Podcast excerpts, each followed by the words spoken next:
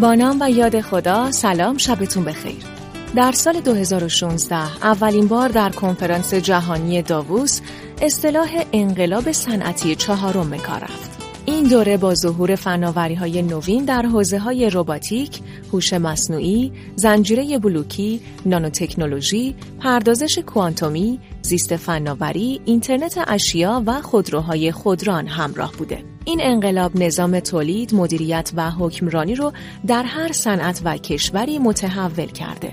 بسیاری از صاحب نظران مهمترین دارایی کسب و کارها در عصر انقلاب صنعتی چهارم رو داده می‌دونن.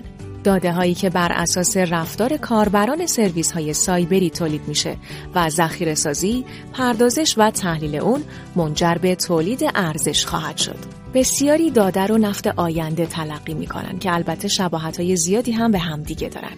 داده مانند نفت نیازمند استخراج، پالایش و بهره برداریه. و هرچه فرایند پردازش اون دقیق تر و پیچیده تر باشه ارزش بیشتری رو خلق می‌کنه. بنابراین اگر بعضی کشورها با فروش نفت به ثروت دست پیدا کردن باید منتظر موند و دید اکنون که روز به روز از ذخیره نفت کاسته میشه کدوم کشورها از نفت امروز که همون داده هستش ارزش خلق می‌کنن. اهمیت ارزش آفرینی داده محور، مشکلات، چالش ها و راهکارهای اون رو در برنامه امشب که با اجرای عبدالله افتاده، مجری کارشناس برنامه و مهمان حاضر در استودیو مهندس رضا باقری اصل، دبیر شورای اجرایی فناوری اطلاعات و معاون پارلمانی وزیر ارتباطات برگزار میشه در خصوص موضوعات این حوزه به بحث و تبادل نظر می‌پردازیم. به برنامه اقتصاد مدرن امشب جمعه 22 مهر ماه 1401 از استودیو آیو جهانبین خوش آمدید. شرکت راهبرد هوشمند شهر شما را به دیدن این برنامه دعوت می نماید. بسم الله الرحمن الرحیم سلام و ادب و احترام و شب بخیر. خدمت بینندگان عزیز. امیدوارم هر کجا که هستید سلام و تندرست باشید. آقای باقری از خیلی خوش اومدید به برنامه اقتصاد مدرن.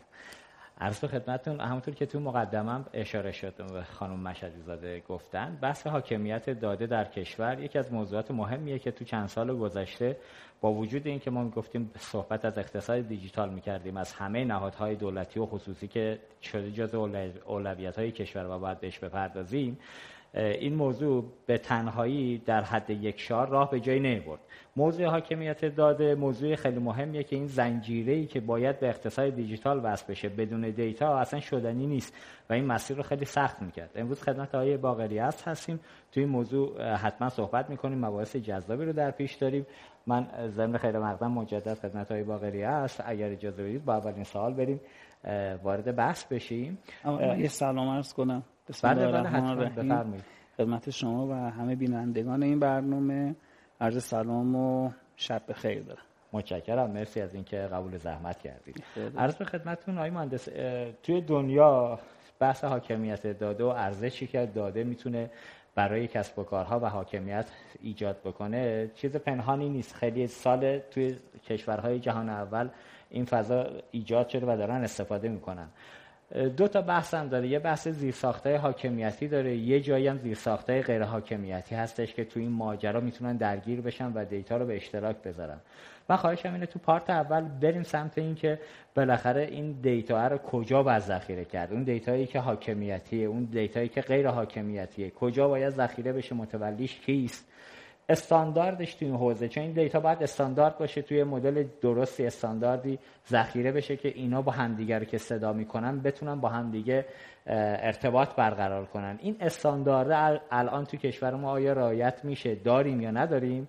و نهاد ناظر در این حوزه بالاخره کدام نهاد ناظر تو این فضا که استانداردارم اون باید ایجاد بکنه؟ آیا رگولاتورهای بخشی تو حوزه‌های مختلف هر کدوم باید به تنهایی نظارت خودشون رو دنبال بکنه یا نه مسیر چیزی دیگری است. خدمت شما هستیم.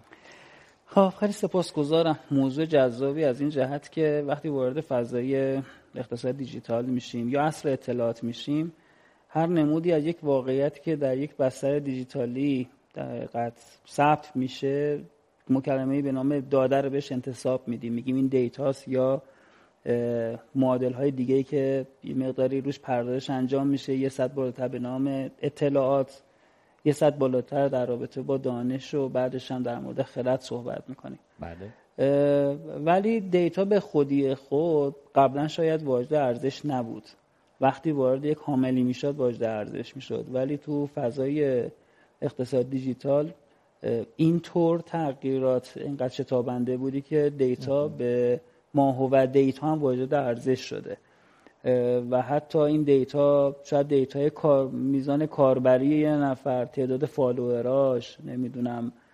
حتما این data جز data مالکیت معنوی نبوده یا حتی data هویتی نبوده. درست. تنوعی از data خلق میشه به واسطه فعالیتی که بازم پیش از این رفتار یک کاربر با یک محیط دیجیتالی بوده.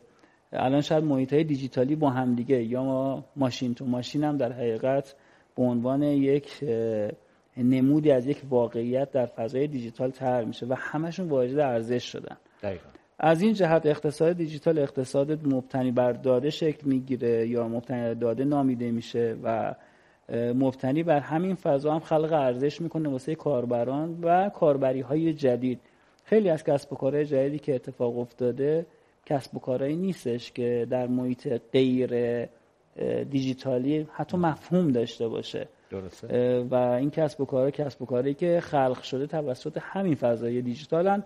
یه دسته از کسب و هم داریم که نمود سنتی داره ولی با فضای دیجیتالی بهره بالاتر رفته سرعت بیشتری پیدا کرده ورزش های افزوده بیشتری کنارش داشته. و همه اینا یک وجه مشترک دارن که مبتنی بر داده هستن. خب داده چیه اینجا؟ آیا داده داده حاکمیت داده مربوط به مردم مالکش کیه؟ همه اینا تو سرفصلی به نام حکمرانی داده شکل می‌گیره. بعضیا من مجبورم بعضی وقتا واژه ها رو بگم. مثلا گاورننس رو تعبیر می‌کنن به حکمرانی. بعضی میگن زمامداری. بعضی روی خشنش و نشونمون میگن میگن حاکمیت داده. واقعیت به نظر می‌رسه همون زمامداری و حکمرانی واژه متناسب تری باشه به واسطه اینکه این داده ها مربوط به دست ما تعبیری که داریم مربوط فقط به دستگاه های حاکم یا دستگاه های اجرایی یا دولت نیست. بسیاری از این داده داده های شخصی داده های مربوط به مالکیت خصوصیه و بخشی از داده ها مربوط به داده های ملی یا داده های مربوط به حاکمیت میشه. همه داده ها مربوط به حاکمیت نیست. ساز و کارهای نگهداری پردازش انتشار دسترسی هم متناسب با نوع داده است. وقتی در مورد نوع داده صحبت می‌کنیم. بعضی وقتا یه اشتباه اتفاق میفته که مثلا داده هویتی که این رضا باقری است کد ملیش این کد پستیه این داده حاکمیتیه چون رجیستر شده یا ثبت شده در یک ثبت احوال مربوط به حاکمیت. خیلی طور نیست. این داده اگر در پایگاه ثبت احوال باشه داده حاکمیتیه. اگر مربوط به فهرست مشتریان یک کسب و کار در فضای مجازی باشه مالکیت اون داره و مالکیت شخصی خود شخص رو داره. اگر در یک فضای عمومی اعلام بشه مثلا من به واسطه ثبت یک شرکتی می‌بینی که اطلاعات شرکت که آدم ثبت می‌کنه بله. کد ملیش رو به قول معروف مشخصات بخشی از مشخصات یا اقلام هویتیش هم در حقیقت منتشر میشه تو روزنامه رسمی. اون یه داده عمومیه یا داده بازه. پس که من داده باشم دیگه همش در مورد آره خاص و رضایت شخصم حالا بعدا صحبت خواهیم کرد. بنابراین یک داده ماهیت ها بسته به کارکردش بسته به رفتار شخص ماهیت های مختلف پیدا می‌کنه. برای مثال همین کیس همین مورد اگر داده تو یک پایگاه اطلاعات مربوط به سلامت ثبت بشه جزء داده حساسه یعنی یه سطح بالاتره. بله. اگر داده جزء در مربوط به مثلا تو ایران مالکیت خیلی مهمه بعضا جزء داده شخصی حساب میشه و خیلی هم روش حساس وجود حساسیت وجود داره.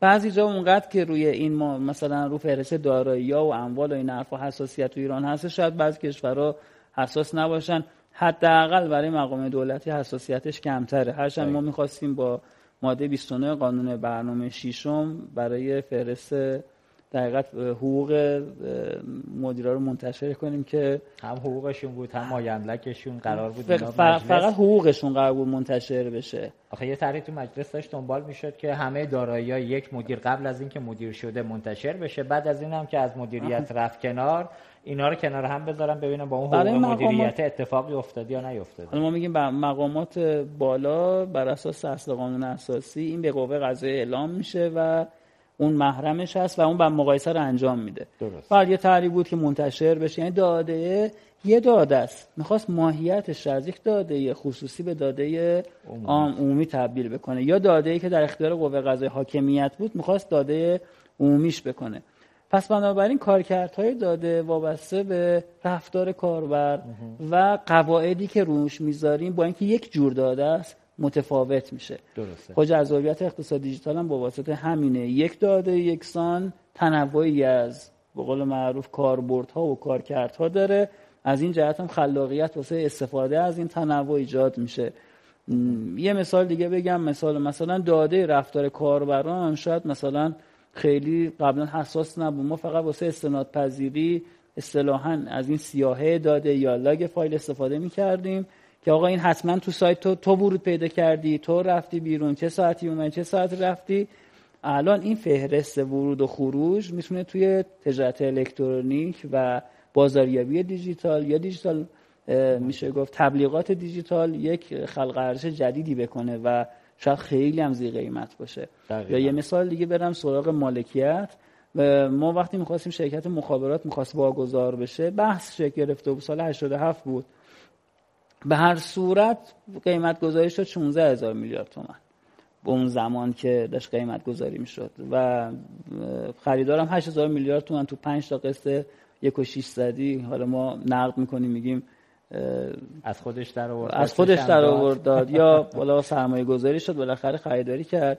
همون موقع بحث بود. یه دونه شرکتی که مثلا 50 میلیون کاربر داره 25 میلیون کاربر داره تو دنیا مبتنی بر مثلا تعداد کاربراش قیمت گذاری میشه. این مفهوم اون موقع هنوز جا نیفتاده بود. ولی الان ما شرکت هایی داریم که شاید یکی از این پیام رسانه رو همه شنیدن. دیگه 19 میلیارد دلار خرید و فروش شد با تعداد کارمندای خیلی کمی. داخلی خارجی. خارجی بودش. 19 میلیارد دلار گفتم. دقیقا خریداریش رو توسط یک پیام رسان یک شبکه اجتماعی بزرگتر. دقیقا. و همش ابهام گفتم. تبلیغات نشه. آره، ولی من داشتم داشتم در مورد زیست بومی صحبت می‌کردم. یعنی من اجازه بدید چون یه خاطره جذابی هم تو ذهن من تداعی شد. خب می‌دونید من سابقه حوزه کار رسانم از حوزه مخابرات فعلا بخش مخابراتیش هنوز پررنگ‌تر از نظر time زمانی که کار کردم اون دوره که مخابرات خصوصی میشه تا که گفتید می اومدن اوریج قیمت یک مشترک و MTN ایرانسل دقت کنید اپراتوری که مشارکت کرد آفریقایی بود با ایرانسل یادتون باشه سیم کارت بینام و نشان ارزان بله. قیمت یه دوره کشور رو فرا گرفته بود بله. سیم کارت به هر مدلی شما یکی میخریدی یه دونم به جایزه می‌دادن بله. کجا داره ارزش بود تو بازار ایران کارکردی نداشت ولی وقتی می‌رفت توی data ی رگولاتور ما ثبت می‌شد تعداد مشترک ایرانسل بالا می‌رفت بله. توی سهام خارجی که اونجا توی بورس هم MTN داشت این ارزش داشت یعنی بله. هر یه دونه سیم کارت مساوی بود فکر می‌کنم اون موقع صحبت هزار دلار بود. با اون دلار 800 تومانی اون موقع که اصلا ارزش بینهایتی پیدا کرد. ایرانسل تو پروژه های MTN مخابرات هم حالا اینکه کم قیمت گذاری شد بله مخابرات اون دوره خیلی هم نقد بود. 8000 تا گذاشتن فکر می‌کنم قیمتش رو نهایتا که صحبت از 56000 میلیارد بود. 120 هزار تا معاون وقت نه معاون سابق وزارت ارتباطات گفت و دای قنبری گفت و 120 هزار تا میارزه. آره. ما رو 60 هزار ولی... داشتیم کار می‌کردیم چه فشاری سمت ما انداختن تا... که آقا صحبت نکنید و جمعش کنید. نهایتا با اون مدلی که حالا موضوع بحث امروزمون هم نیست. ولی داشتیم در مورد همین data صحبت می‌کردیم. خواستم بگم هر تعداد کاربر یه قیمت داره. احسن. همین الان رو تجارت الکترونیک شما یه دونه سامانه‌ای که شکل می‌گیره یا همین استارتاپی که شکل می‌گیره به تعداد مشتری خرید. میگن حالا دنبال کننده هی بگیم فارسی بله. بگیم follower خرید و فروش می‌کنن. بعد میگن این فالووره. پس این داده رفتاره دیگه قیمت پیدا کرده. ولی یادمون باشه که هر داده در هر سیستمی با هر کار کردی یه یک نظام حقوقی روش استواره. ما به همه این نظام بگیم حکمرانی داده. دقیقا. و حکمرانی داده بدون کاربراش مفهوم نداره. یعنی داده توی ثبت احوال اسمش حکمرانی داده نیست اون پایگاه داده است. دقیقا. اگه داده ثبت احوال اومد تو سیستم های الکترونیکی مورد استفاده قرار گرفت واسه احراز هویت فلان کسب و کار الکترونیکی. برای افتتاح حساب افتتاح حساب تو بانکیش داره میگه من می‌خوام یکم ببرم. فرض کنیم ما واسه اعتماد پذیری واسه یه خرید فروش یه ملک روی یک اپلیکیشنی توی کاربرد می‌خوایم استفاده بکنیم. آیا واقعا این هست؟ یا داده این که کی مالک چه خونه ای هستش رو در حقیقت کاری که ما الان داریم به یکی از مجموعه طریق کارگروه تعامل پذیری ارائه می‌کنیم. اونجا دیگه واجد ارزش شده. اونجاست که دیگه وقتی کاربر واردش میشه اون دیتایی که ما تا دیرو میگیم گنج گنج کشف شده باز شده روی اون داره کسب و کار صورت می‌گیره و هر کسب و کاری که رو اون داده کار می‌کنه داده یه دونه بوده یه رکورد بله. بوده. همون رکورد واجد ارزش های بیشماری میشه و تنوعی از مدل کسب و کار و مدل کسب درآمد رو ایجاد می‌کنه. این بخش اول عرایض بنده. پرسیدید کجا باید نگهداری بشه؟ کی باید خب بسته به ماهیتش کارکردهاش. ما اشخاصی رو داریم که مسئول نگهداری و پردازش و حتی امهاش هستن. بله. مثلا وقتی داده داده ملی میشه دادهایی که مربوط به دستگاه اجرایی هستش تازه اونم مربوط دستگاه ها نیست. مربوط به دولته به صورت عام ما میگیم دولت و قانون اساسی. مربوط به دولت میشه. خب دولت متکفل ادارش هست. مثل خیلی کشور دیگه مثلا تو کره میری سه تا پایگاه سه تا مرکزهای درست کردن. توی هند دو تا. خیلی کشور مرکز داده های درست کردن که مربوط به داده خود دولته. بله. اونم برای چی؟ مثلا بالاخره رجیستری نباید رجیستر افراد و شناسنامهشون نباید از بین بره. یا پایگاه اطلاعات سلامت یه پایگاه ما میگیم حیاتی و حساس. یعنی یکی از پایگاه خیلی ارزشمندیه که دنیا روش خیلی کار به قول معروف حفاظتی انجام میده. این دیگه مربوط به دولت میشه. یه جایی هم هستش که داده ها مربوط به کسب و کار کسب و کاران دولتش نگهداری اصلاحی می‌کنم میونه کلامتون. ببینید در دولت این پایگاه داده داره به صورت جزیره ای داره شکل می‌گیره. ببینید حالا بخش کسب و کار خصوصی که اون اصلا تکلیفش مشخص اون باید خصوصی نگه داره جدا برای خودش نگه داره که هیچ. ولی سمت دولت توقع اینه ببینید الان تو حوزه سخت افزار با این تحریمایی که داریم با این قیمت دلار این سخت افزارهایی که برای دیتا سنترها ایجاد میشه بالاخره یه ریال دو ریال نیست. خودتون در جریانید. الان همراه اول ایرانسل سازمان ثبت احوال از اون طرف خود وزارت بهداشت هر کدوم دارن جدا جدا برای خودشون دیتا سنتر ایجاد می‌کنن که داده هاشون رو نگهداری کنن. حداقل توقع از دید ما سمت دولت این بود که این داده یه جا توی یه پایگاه متمرکز ذخیره می‌شد نهایتا یکی دو تا پشتیبان هم جای دیگه براش حالا به خاطر مباحث پدافند غیر عاملش گرفته بشه که از هدر رفت منابع ملی ما جلوگیری کنیم. اینو قبول دارید که الان کل سازمان جدا جدا جزیره که دارن این کار انجام میدن؟ بدون توضیح داره به یک دلیلی نیا کنید. به هر وقتی می‌خوایم وارد فضای دگردیسی و تحول دیجیتال بشیم یهو که نمی‌تونیم همه این فضاهایی که یا کارکردهایی که دستگاه داشتن و برای خودشون یه ساختار درست کردن و حذف کنیم. دقیقا. یه دفعه یک ساختار جایگزین بهشون بدیم. یعنی دکمه رو نمیشه ریست کرد از اول شروع کرده. ولی مجبوریم این کارو بکنیم. برای برای این اساس سال 93 ما ضوابط فنی اجرایی توسعه دولت الکترونیک رو داشتیم و اومدیم یه تعریف کردیم. کلیدواژه به نام حالا گذرگاه تبادل داده دولت یا جی اس بی یه مقدار رفتیم جلوتر اینو دیدیم که تو کشورهای مختلف مثلا از ادبیات مشابه استفاده کردن و شاید با میشه گفت واجه های جدیدتری. ما مرکز ملی تبادل اطلاعات رو در سال 96 تو قانون برنامه ششم تثبیت کردیم. سال 97 آذر ماه شورای عالی فضای مجازی برای تبادل داده و بستر استعلامات اومد. یک مصوبه ای دادش که حاصل اون شد کارگروه تعامل پذیری دولت الکترونیک. درست. که خود اون کارگروه 35 جلسهش در هفته پیش دو دو هفته پیش جلساتش بود منتظر هستیم دوباره توی مهر ما.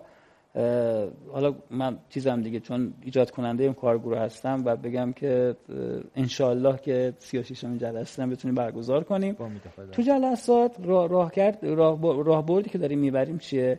ما میگیم اولا که تبا... اولا که هر دستگاهی مسئول کدوم خلق کدوم داده است. بله. بعضی وقتا دستگاه ها وارد مثال ما مثال داشتیم نکته داشتیم مثلا در مورد دارایی های دولت پا... کدوم پایگاه مسئوله وزارت کشور فکر می‌کرد این قدیم تر بودش فکر می‌کرد که مثلا فرض کنید چون من استانداری ها و بخشداری اینا رو دارم اموال دولت رو من باید ثبت کنم. یه سامانه رو انداخته بود. یه اختلافی داشت با وزارت اقتصاد امور داره بعد تثبیت شد آقا مسئول این کار طبق قانون اساسی طبق قانون جاری کشور وزارت اقتصاد امور داراییه. بله. اون متکفل حفظ دارایی های دولته پس اون مسئولش میشه. اصلا وزارت دارایی به خاطر همین شکل گرفتش. دقیقا. و شبیه به این بازم داده داشتیم. پس مسئول مشخص شد. بحث دوم این بود که خب حالا اگر مثال وزارت کشور به داده های وزارت اقتصاد نیاز داشته شد باید چیکار کنه؟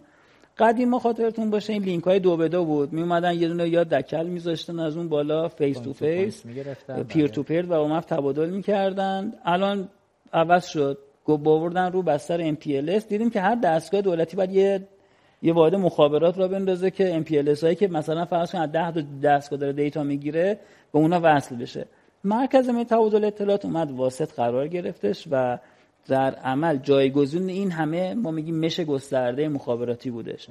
و تبادل داده ها سرویس توی اون بستر GSB حالا launch میشه و مثلا بی نهایت دستگاه می‌تونن در در فضای به ایدئال می‌تونن ازش استفاده بکنن. یه سرویس رو کال کنن و وب سرویس شکل گرفت. بعد از وب سرویس پکیج شدن یه مقدار توسعه پیدا کردن ابزارهای به قول معروف حرفه تایی روش نوشته شد API شکل گرفتش. بله. این مسیری بودی که ما تا امروز اومدیم. آیا الان سوالی که مطرح میشه آیا ما نباید یه مرکز داده داشته باشیم که کلا دستگاه داداشون اونجا بذارن یا نسخه خودشون داشته باشن؟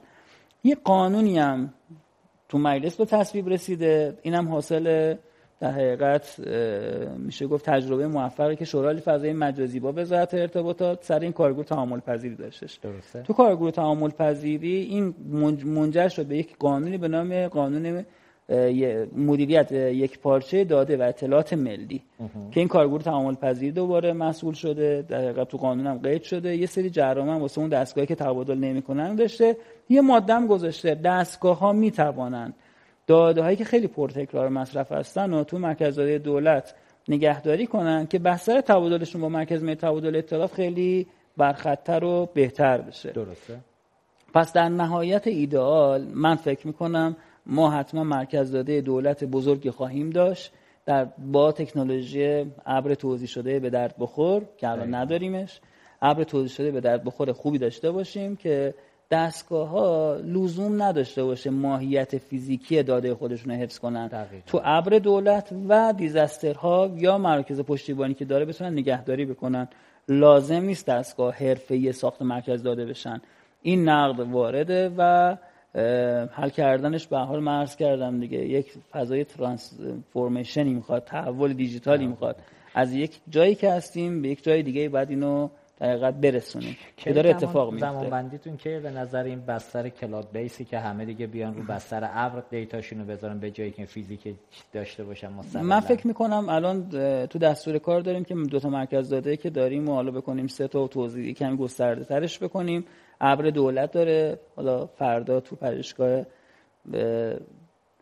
فردای پخش برنامه نیست. بله. هفته ای که برنامه توش پخش میشه درست. در حقیقت توی پژوهشگاه فناوری اطلاعات ارتباطات فناوری اطلاعات وزارت خونه ما جلسه داریم برای همین ابر دولت. ابر دولت که ایجاد بشه یواش یواش اول باید سرویس خوب باشه تا دستگاه هم باشه دستگاه بله دستگاه هم تستش کنن اول بعد یاد بگیرن. الان رو تبادل اطلاعات ما دیگه اشکالی نداریم. چند تا آمار بدم. سال اول که شروع کردیم سال 95 داده‌ی تستی داشتیم جابجا می‌کردیم. سال 96 بهره برداری شدش. تو سال 96 103 میلیون تراکنش داشتیم. سالهای بعدش همینجوری رشد کردش. پارسال دو میلیارد و 400 میلیون تراکنش داشتیم و در کنارش یه مرکزی هم به نام GSB داشتیم یه public GSB هم راه افتاد. امسال تا الان تقریبا تا, تا چند روز دیگه رکورد دو چهارده رو می‌زنیم و یه, مرک... یه اتفاق دیگه هم افتاد. ما برای تبادل داده با بخش خصوصی یعنی G2B بله. اومدیم دو تا اپراتور هم گرفتیم که مجوزش رو تو هفته دولت داده شد. دو تا شدن دو تا اپراتور دو تا اپراتور. دو تا اپراتور هستن که کارگروه تعامل پذیری مصوب کردیم دو تا اپراتور رو بنا به درخواست سازمان فناوری اطلاعات. و الان ما دو تا اپراتور هم داریم. و خصوصی دولتی هم خصوصی هم کاملا. مزایده گذاشتید مزا... مزایده گذاشتیم هر کس بالاترین قیمت رو داد. سه تا چهار تا بودن سه تا چی میگن ارزیابی کیفیشون برنده شدن البته سازمان فناوری اطلاعات گذاشت. کارگروه مسئول بررسی مزایده نه کارگروه مسئول اون تعهدات بود که این اپراتورها بدن. از ستا ستایی که اومدن قیمت با پاکات بازگشایی شد. نفر اول برنده اعلام شد. گفتن دو تای دیگه هم هر کدوم که چه عددی نفر اول؟ چون که عدد شرطی باشه دومی هم باید با همون بیاد دیگه. آها دقیقا همین آره. شدش در عد... چون من حضور ذهن ندارم که مثلا بگم که چه عددی بودش در حقیقت برنامه مثلا هفت سالش بود دیگه. درآمدی که رو هفت سال ایجاد می‌کنه. پس عملا نظام تعرفه ای هم تو این بحث به زودی نظام تعرفه ای داشتش یه مصوبه تعرفه کمیسیون تنظیم مقررات داشتش. خب. که البته احتمال داره تغییر بکنه و درآمدی که از اون درآمد به در حقیقت به دولت میده و خودش برداشت می‌کنه. دقیقا. پس بنابراین ما دو تا اپراتور هم داریم. یه کاری هم کردیم. بخشون رقابتی بود. اون public GSB که قبلا سرویس بخش خصوصی می‌داد چون مشارکت می‌کرد یعنی در حقیقت یه رقیبی دولت برای بخش خصوصی بود. اونو فقط واسه دستگاه دیگه داریم استفاده می‌کنیم. عملا دیگه به بخش غیر دولتی از public GSB نمیدیم. در کنارش اومدیم تو کارگروه تعامل پذیری حالا مصوبه مجلس بیاد قوی تر تا قبل از اونم داریم سرویس هایی رو واسه بخش خصوصی آزاد می‌کنیم. دقیقا نکته می‌خواستم به همینجا برسم. استارتاپ ها و فینتک ها یکی از دردهای بزرگشونه که گرفتن سرویس. چه از بانک های خصوصی چه دولتی چه سایر سازمان دولتی بله. عجیب سخت بود. که البته حالا خودمونم باید تایید صلاحیت بشن یه نهادی اینا رو تایید صلاحیت بکنه که اینا از نظر شاخص های کیفی و حالا مباحث که باید رعایت بشه اون تنظیماتی که باید قرار بگیرن هستن یا نیستن؟ چون به حال به هر کسی هم نمیشه داد. چون این ور هنوز تکلیفش معلوم نیست قاعدتا سازمان دولتی میگه برای چی من به تو بدم اصلا شما مجوزت کجاست به عنوان یه فینتک؟ بله. این خودش که از ایرادات به نظرم. البته اختیار دیگه دستگاه سلب شد اومد تو کارگروه با این قانون جدید و البته ما تا حالا فکر می‌کنم فقط دو مورد رأی گیری داشتیم توی 35 جلسه و نزدیک به فقط 400 500 تا مصوبه که بعضا مثلا نزدیک به مثلا تعداد دسترسی ها بیش از هزار تا ایجاد شده ولی مثلا 200 تا سرویس جدید هم خلق شده. درسته. تو همین کارگروه. تو جلسات اه، دستگاه اختیار دیگه نداره. تو جلسه باید دفاع کنه از مدلی که می‌خواد ارائه سرویس بکنه. البته بعضی وقتا ما مثالش هم داشتیم. مثلا تو همین چند وقت پیش یکی از کسب و کارهای برخط خرید و فروش ملک تقاضای دسترسی به داده های ثبت اسناد داشت واسه اینکه سند هویتی معلوم داشته باشه. تو همون جلسه تصویب شدش و همزمان قوه قضایی پیشنهاد داد که آقا ما عدم سوء پیشنه رو واسه فلان بخش از کسب و کاراتون هم می‌تونیم بدیم. درست. یعنی خود دستگاه پیشنهاد داد که منم می‌تونم مشارکت کنم. الحمدلله داره پیاده سازی صورت می‌گیره. اتفاق بیفته. چند روز دیگه هم اتفاق بیفته. اون موقع اون داده کسب و کاری که خرید و فروش ملکی اگه شخص خودش مراجعه می‌کنه ملکش رو می‌ذاره با سند به قول ما میگیم تیکه آبی می‌خوره. این سند دیگه سند جعلی یا بنگاهداری یا اینا نیست سندیه که مال خود شخصه و خودش مالکه توی یه دونه پلتفرم یا یک سکو درسته. اینو به اشتراک گذاشته تا به قول معروف احراز بشه که ملک وجود خارجی داره. خارجی داره حالا برای خودرو و بیمش هم داریم یه همچین کاری انجام میدیم سریعتر رد بشیم از موضوع بریم تو مباحث بعدی. استانداردها رو کی باید تعیین کنه؟ حالا اون که همین کارگروه چند تا وظیفه داره که یک سندی به نام حالا ما می‌گفتیم IGIF Iran Government Interoperability Framework یا چارچوب تعامل پذیری دولت الکترونیک تصویب شد. 450 قلم داده رو موقع استاندارد کرد. به فراخور اون هم پایگاه های جدید ایجاد شد و هم ارزیابی کیفی روی این پایگاه داره انجام میشه. گزارشاش دوره‌ای به دست دستگاه ها می‌رسه و مرجع نظارتی و مثال میگیم ثبت احوال هنوز سببی نسبی نداره یا مثلا میگیم مثلا بانک مرکزی اون سرویس مانعی که داشتیم معکوسش رو واسه همین یارانه و چجوری بدی پس بله. مداخله فنی و معماری هم توی کار می‌کنه و اعضا در حقیقت خوشبختانه اعضام همه تو سطح دستگاه حاکمیتی هستن و الحمدلله سواد دادرم دارن این, این. این تیمی که جمع شدن تو این کارگروه تعامل پذیری این مزیت این حسن رو داشتن. آره خودش یه مزیت بزرگی بالاخره این که نقشه راه مشخص بشه تفهیم بشه خودش حکایت اون چیز میری متهم میشی تفهیم اتهام میشه اینجا همونجا طرف چون می‌فهمه موضوع رو راحت‌تر هم کمک می‌کنن مسیر باز میشه. توی موضوع بحث اه، دیتایی که الان وجود داره توی سازمان های مختلف حالا با توجه اینکه شما درگیرید یه استاندارد واحدی از قبل داشتیم یا الان گرفتاری داریم توی این بحث تعامل پذیریه الان وضعیت کشور چجوری این دیتا هم دیگر می‌بینن؟ باید بستگی داره است دیگه. خیلی سوال کلیه. بانکی با ثبت احوال حالا یه ای پی آی گرفته اطلاعات هویتی رو می‌گیره. ولی مثلا نظام بانکی با سازمان مالیاتی هم ارتباطش برقرار هست بله ارتباط آره. برقراره. ولی مثال بزنیم.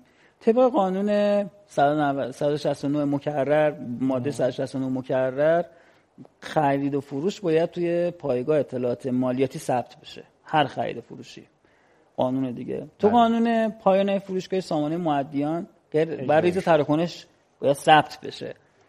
نکته که وجود داره اینه آیا از من می‌پرسین اجرا می‌شود؟ ما تو کارگروه تعامل پذیری میگیم اجراش کن. نه نه بس هم اجرا شدن نه می‌خوام برسم به دیتیل داده. نه.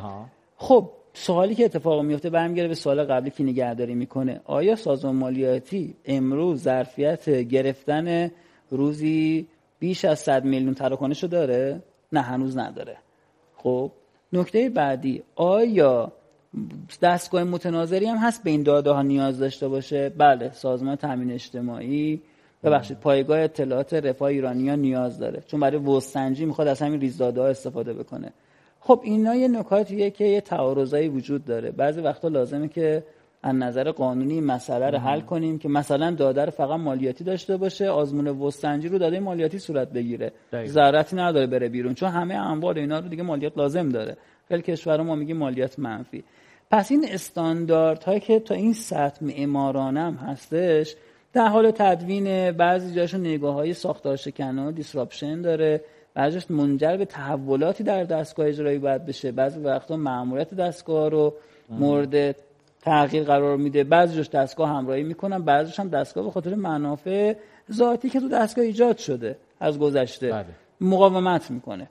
بنابراین آیا استانداردها رعایت میشه؟ خیر رعایت نمیشه.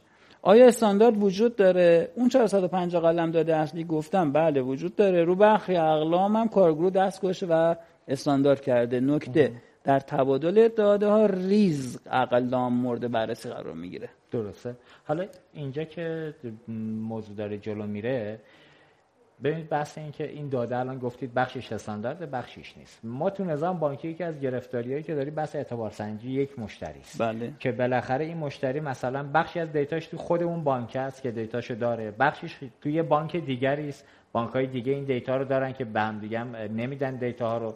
یعنی نمیشه دقیق فهمید که من وضعیت درآمدیم تو بانک X با بانک Y به چه شکل بوده. فقط می‌فهمه این اینجوری صدا می‌کنن هم دیگر که آقا فلانی چه که برگشتی داره قسط معوقه داره یا خیر؟ همین. هیچ چیز دیگه اضافه تر نداره. این شما تو دنیا بحث پرخطر بودن رانندگی سر وقت پرداخت کردن و قبوز خدماتیت این رفتاری که مشتری تو همه سازمان تو اون زنجیره داره انجام میشه منجر میشه به یه رتبه اعتباری. ما تو ایران الان توی بحث اعتبار سنجی نظام بانکی فقط بحث معوقه قسط و بحث چک برگشتی رو داریم. از راهنمای رانندگی استعلامی ندارن تو حوزه قبوز خدماتی استعلام مشخصی نمی‌تونن بانکا بگیرن. توی سازمان ثبت اسناد که مثلا این بنده خدا چند تا خونه داره چند تا مایملک داره هیچ کدوم اینا متصل نیست.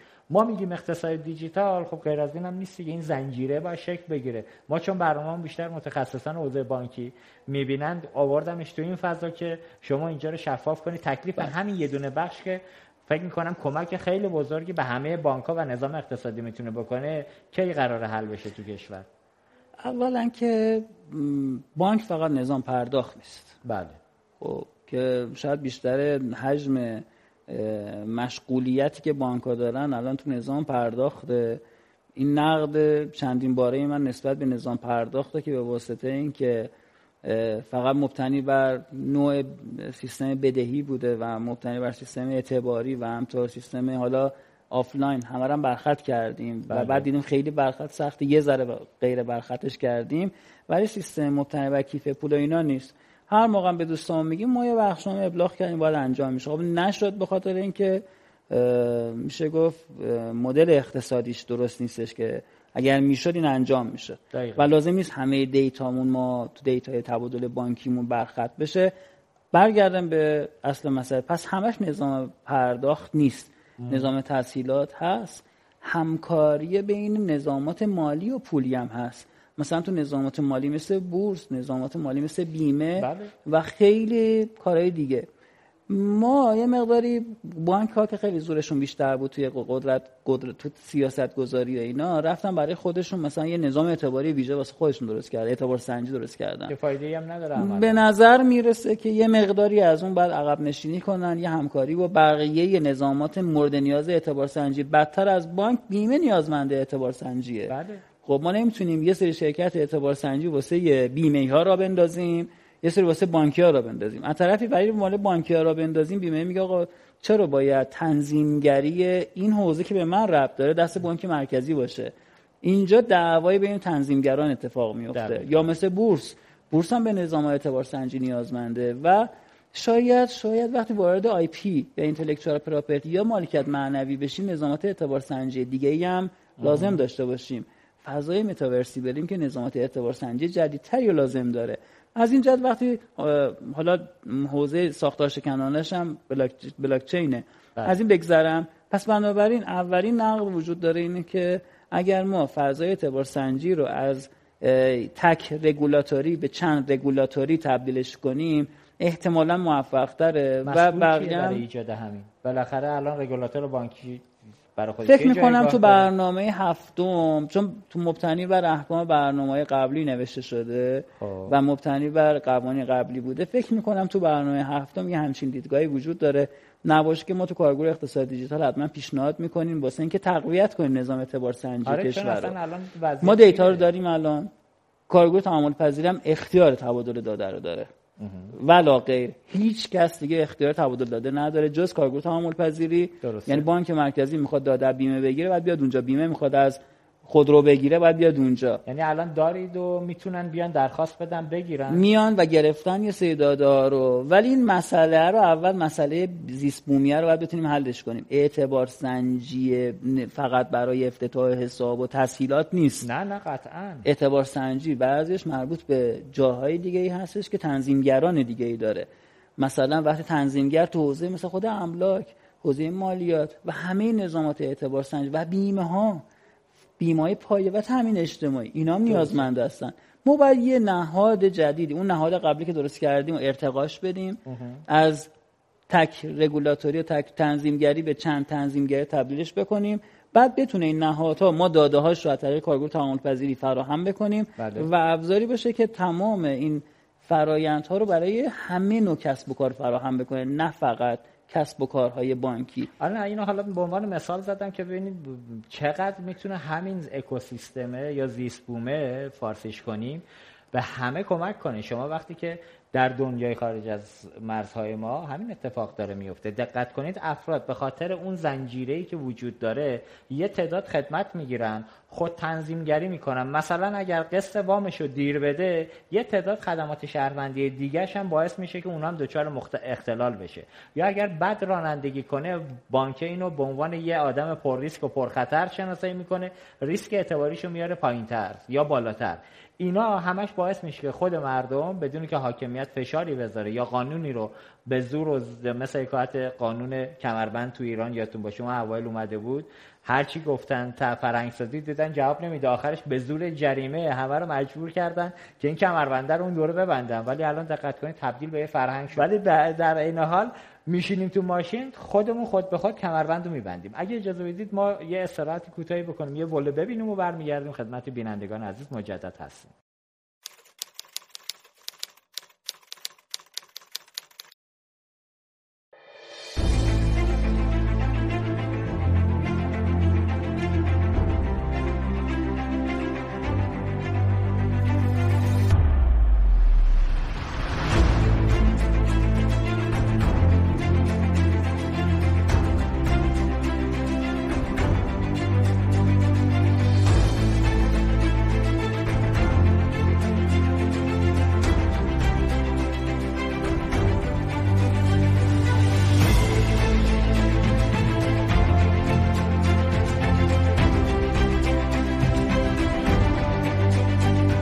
شرکت توسعه خدمات الکترونیکی آدوتس خب ممنون از بینندگان عزیز که ما را همچنان دنبال می‌کنن مرسی. امیدوارم که تا اینجا برنامه بهره لازم رو برده باشید.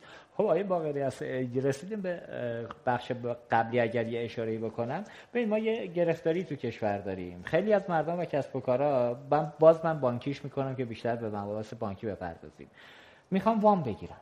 نظام اعتباری که یه گفتید الان data ش بخشش موجوده. یه نفر باید بیاد بگه من این data رو می‌خوام. ولی نمیاد بگه من می‌خوام. خب این ترک فعلی که من میگم ترک فعله. آقا من چه گناهی کردم؟ تو این سیستم دارم زندگی می‌کنم. می‌خوام وام بگیرم اعتبار بگیرم یا هر مدل دیگه ولی گیر کردم تو حاکمیتی که مدیران ما در وضعیت موجود. حکایت این که آقا سری که درد نمی‌کنه رو دستمال نبندیم نریم یه ریسک جدید ایجاد بکنیم که فردا گرفتار بشیم و نمیان پیگیری بکنن. وقتی میگیم اقتصاد دیجیتال اقتصاد هوشمند اینا باید بیان یه جا بشینن سر یه میز. هر ایرادی که وجود داره شما میگی کارگروه هست. همه نماینده های سازمان هم هستن ولی یه سازمانی نمیاد بگیره این دیتا رو از کارگروه تعامل پذیری دسترسی بگیره و سرویس جدید بده. ما یک یه مقدار تو این حوزه به نظرم تعلل داریم با تعلل کار داره جلو میره. اینجا بالاخره تکلیف چیست؟ آیا جرایمی انفصال از خدمتی اینا تو برنامه هست این اتفاقات بیفته یا خیر؟ ما که دوست داریم که تبادل دادا انقدر راحت باشه که حتی درخواستم تو کارگروه نه دیجیتالی بزنیم توی سایتی و بعد بره تنظیم بشه و API دیگه. APIش بله. فراهم بشه و XMLش ایجاد بشه و وصل بشه و حالا قضیه کنده بشه. این آرزوی ماست. فکر می‌کنم نشدنی هم نیست. نشدنی نیست. حالا شاید حتی شتاب انقدر زیاده. امیدوارم خیلی زود اتفاق بیفته. یک. دوم خب تا حالا مصوبه شورای عالی فضای مجازی بود. مبتنی بر مصوبه شورا. چند تا چیز نداره. نظام بودجه نداره. دو نظام تنبیهی یا نظام قضایی نداره. بنابراین ما مجبور شدیم اینو ببریم توی مجلس. نماینده محترم همراهی کردن. یه قانونی به تصویب رسیده. قانونی که تصویب رسیده تو شاید این برنامه که به قول معروف مر...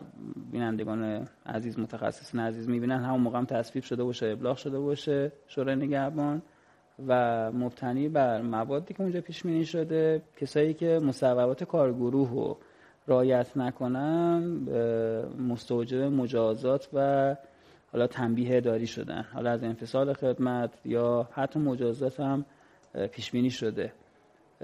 امیدوارم که کسی به مثل تالا که ما مصوبات مصوب کردنش به رأی نرسیدیم ما تو کارگروه هیچ موقع رأی گیری واسه اعلام تخلف یک دستگاه اجرایی شخصی رو نکنیم. اگر امروز اتفاق بیفته قطعا چند تا متخلف داریم. یعنی دستگاهی هستن که مصوبه کارگروه رعایت نکردن. یک یه قسمتیش هم هستش دستگاه با اینکه یک مصوبه به این مهمی شورای فضای مجازی داشته. 35 تا میشه 35 تا جلسهش برگزار شده. سه سال داره کار کرد. داره بعضی دستگاه کماکان وقتی می‌خوان تبادل داده کنن میرن سراغ دستگاه اصلی. میگن آقا داده فلان رو من بده. بعد مذاکره می‌کنه. دو سه ماه به نتیجه نمی‌رسه.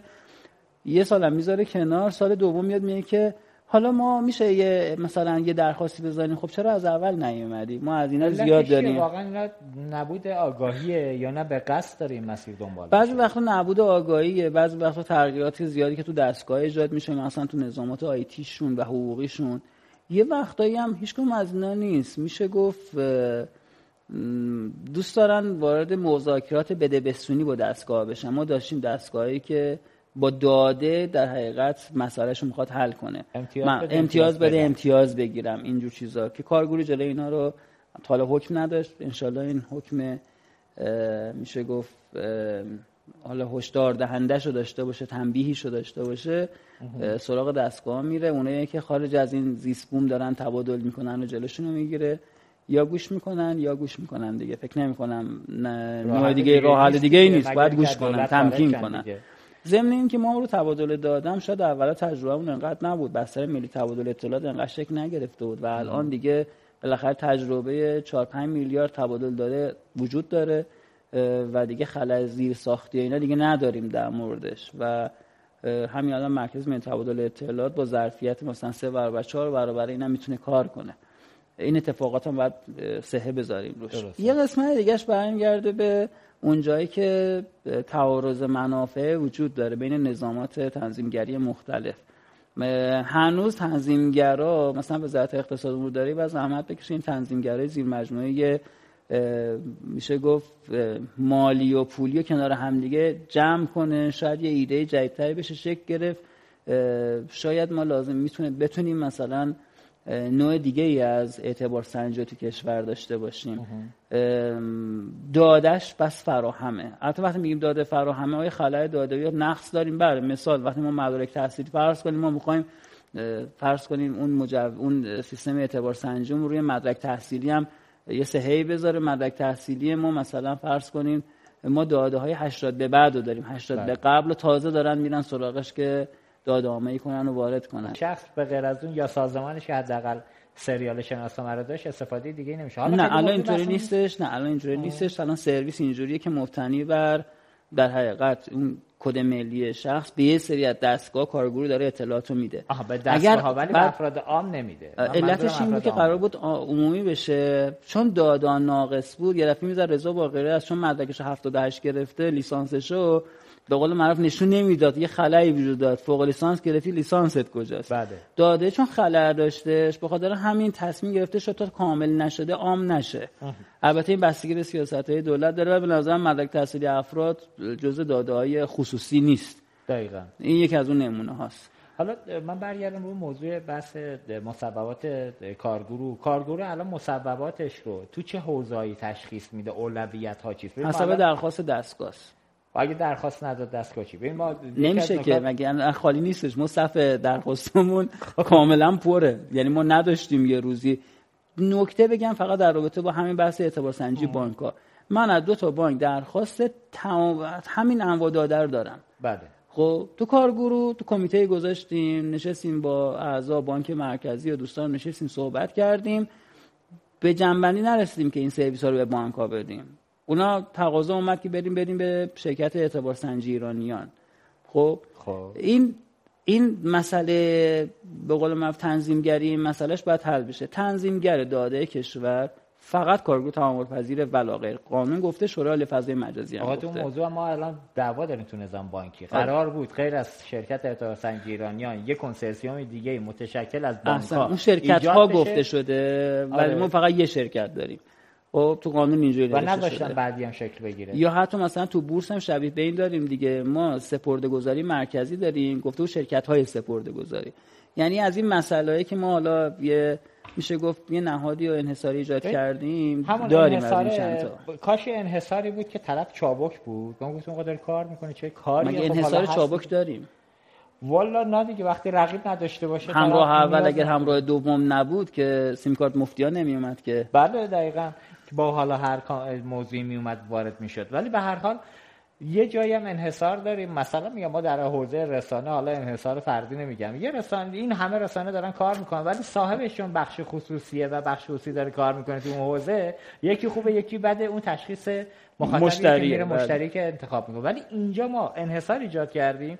طرف به خودش نمی جنبه ببینید الان ما تو حوزه اعتبار سنجی میگم. شما درخواست زیاد داری. یه گیری ما تو مملکت هم داریم به اینم اشاره بکنیم بد نیست.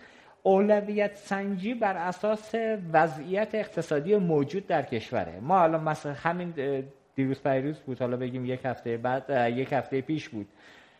وزیر اقتصادی خبری اومد بیرون با افتخار اعلام می‌کنن که وام های زیر ده میلیون تومن توی بانک قزالحسن مصر صفر درصد شد. آقا بیا شفافش کنید. این صفر درصد اولا که خود اون بانک از بانک های دیگه داره صفر درصد پولو می‌گیره. صفر درصد هم می‌تونه به مردم توضیح بکنه. وقتی شما اینو صفر می‌کنید دستوری یا به هر روشی به اونجا فکر کردید که این بانک های دیگه یا همون بانک از کجا باید درآمد داشته باشه که بتونه زنجیره توسعهش و زنجیره ادامه حیاتش رو دنبال بکنه؟ این موضوع اولویت بندی خودش یه گیر اساسیه که کارگروه تو صفی عالم درخواست داره. کدوم یکی مهمتره؟ اینو کی تشخیص میده های باقری هست؟ دبیرخانه داره رئیس داره کارگروه و اینا رو بهش می‌پردازید بر اساس بله. تاریخ وصول که نه نه نه نه اصلا اینجوری نیستش. نه بعضی وقتا دست مثلا میگم موضوع خیلی اهمیت دار میادش روی میز ما یه دفعگی تو حتی تا حد مرکز ملی تبادل اطلاعات هم مداخله می‌کنیم چه جوری اجرا شدنش هم مداخله می‌کنیم. نوع ای پی که رسپول باشه یا فرض کنین صبح باشه روش مداخله میشه. تا این حد مداخله هست. نمونه داریم بگید. بله بله بحث بنزین بودش. برای اینکه در حقیقت جایگزین کارتای هوشمند بنزین بانک بشه که پایلوت کیش رو امتحان کردیم. تو پایلوت کیش اتفاق افتاد دیگه. البته این سرویس مانع معکوس که ایجاد شد توسط بانک مرکزی ظرف مدت فکر کنم دو هفته اجرا شد. بله. شاید به طور معمول انقدر فورس نبود انقدر تلاش نبود که نه بانک مرکزی نه ما اونو تو دستور کار نمی‌ذاریم. ما جلسه ویژه می‌ذاریم جلسه با بله فوق می‌ذاریم. نه شما سوالتون یه موضوع دیگه بله جواب اینه. بله. اون موضوع موضوع دیگه است. آقا بله، بنزین بله. رو می‌خوایم فلان کنیم. ولی اون بس ظرف مدت مثلا دو هفته جلسه گذاشته شد اجرا شد.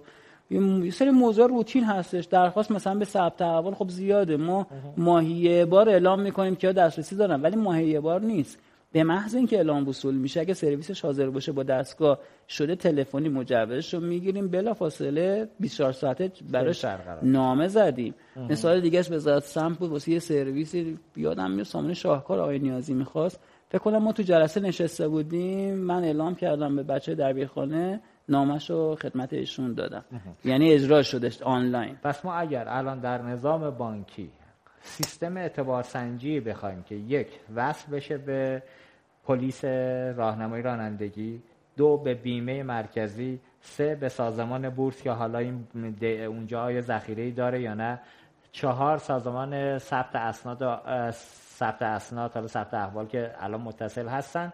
این زنجیره چارتایی که من اسپردم الان آماده است بانک‌ها بتونن متصل بشن اعتبار سنجی خودشون رو قوی تر بکنن امروز درخواستشو بدن در جلسه بعدی کارگروه طرحش می‌کنیم و امیدواریم تصویب بشه. شاید اعضای کارگروه نسبت بهش که این دیتا دست یک نهادی با یک رگولاتور دیگه ای باشه انقلت داشته باشن. حالا اینو ولی در اعضای کارگروه تصمیم می‌گیرن. تصمیم توسط من که رئیس کارگروه هم گرفته نمیشه.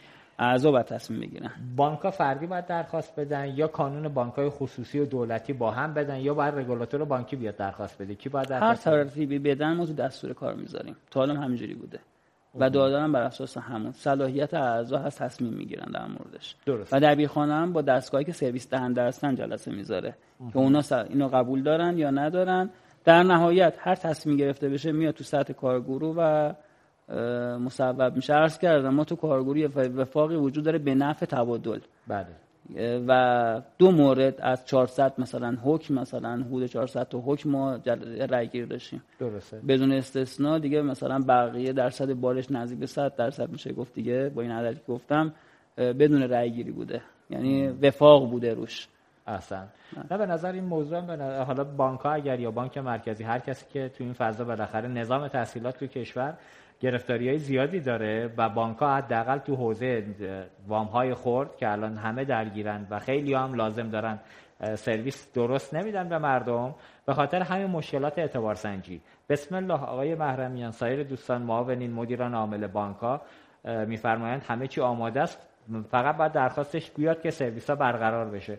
همین چهار تا زنجیره که من گفتم حالا بیمه تامین اجتماعی و بقیه بیمه ها اگر اینا تکمیل بشه اون زنجیره واحد اعتبار سنجی خیلی کاملتر میشه و ریسک دادن وام خورد به مردم به مراتب پایینتر میاد و می‌تونه کمک کننده باشه تو این فضا. اگر اجازه بدید ما یه استراحت کوتاه مجدد داشته باشیم. برمیگردیم خدمت بینندگان عزیز. هستیم. مرسی.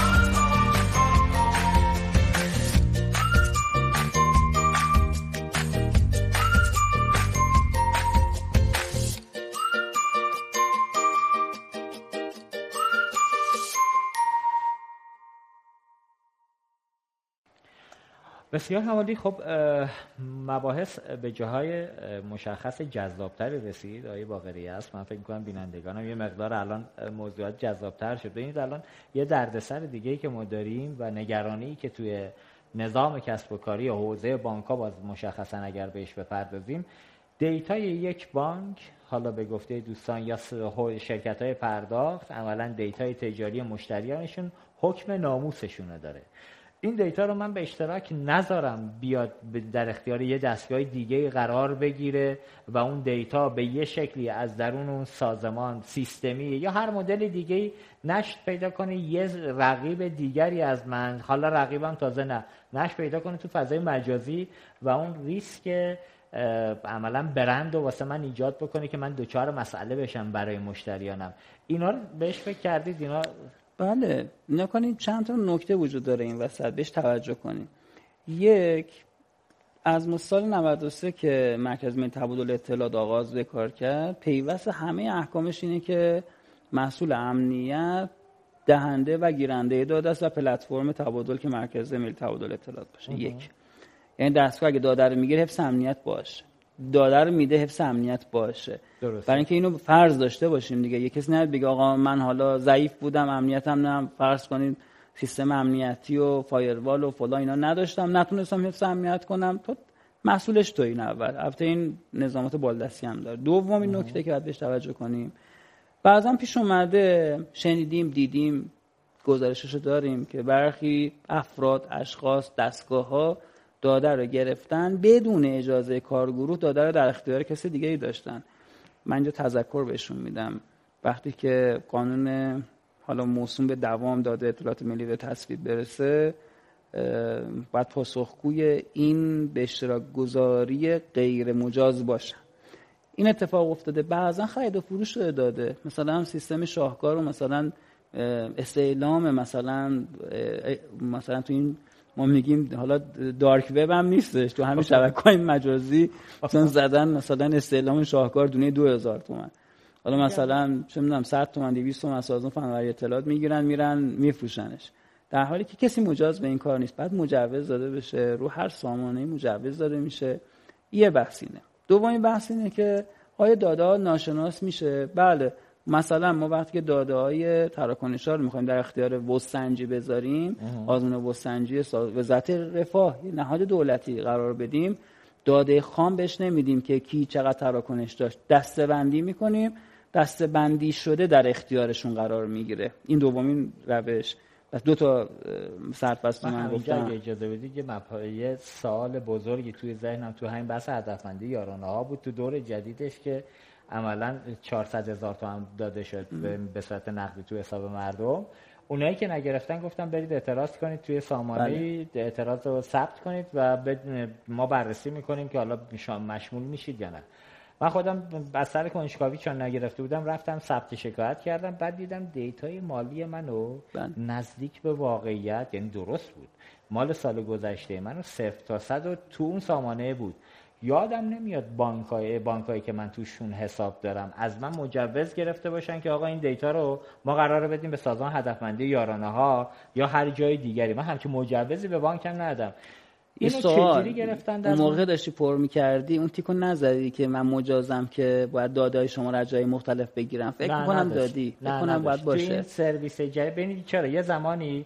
یه فرمی هست شکایت که می‌کنی. 4 5 سال پیش بود که یارانه ها قطع شد باز دهک به دهک بله. کردن قطع شد. اون موقع گفتن آقا اگه شکایت بخوای بکنی این تیکو بزن ما بتونیم تمام دیتاتو بیاریم پایین. اینو مثال زدم که برسم به دقیقت حفاظت از داده ها خب اولا پس اون داره اجرا میشه. اینکه شما میگه رضایت کسب شد یا نشد به هر صورت امروز که خدمت شما هستیم نقض حریم خصوصیمون توسط خیلی از سامانه داره صورت می‌گیره. دقیقا. دوستانی که بچه مثل من کودک مدرسه برو داشته باشن براشون خیلی دیگه روشن از فلان مدرسه آزمون فلان تیسوشان فلان.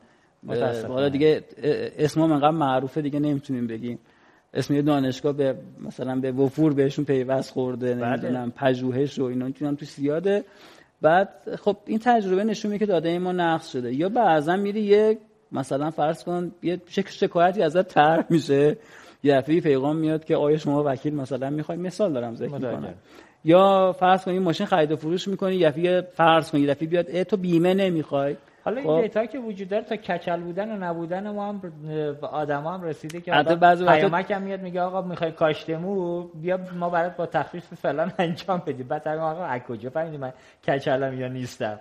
اینا که رد بشیم اینا خیلی مهم نیست. ولی داده م... مالی خیلی مهمه. همه اینا نکن داده سلامت داده مالی همه اینا برای هر شخص بر بر احوالات شخصی خودش می‌تونه داده مهم تلقی بشه.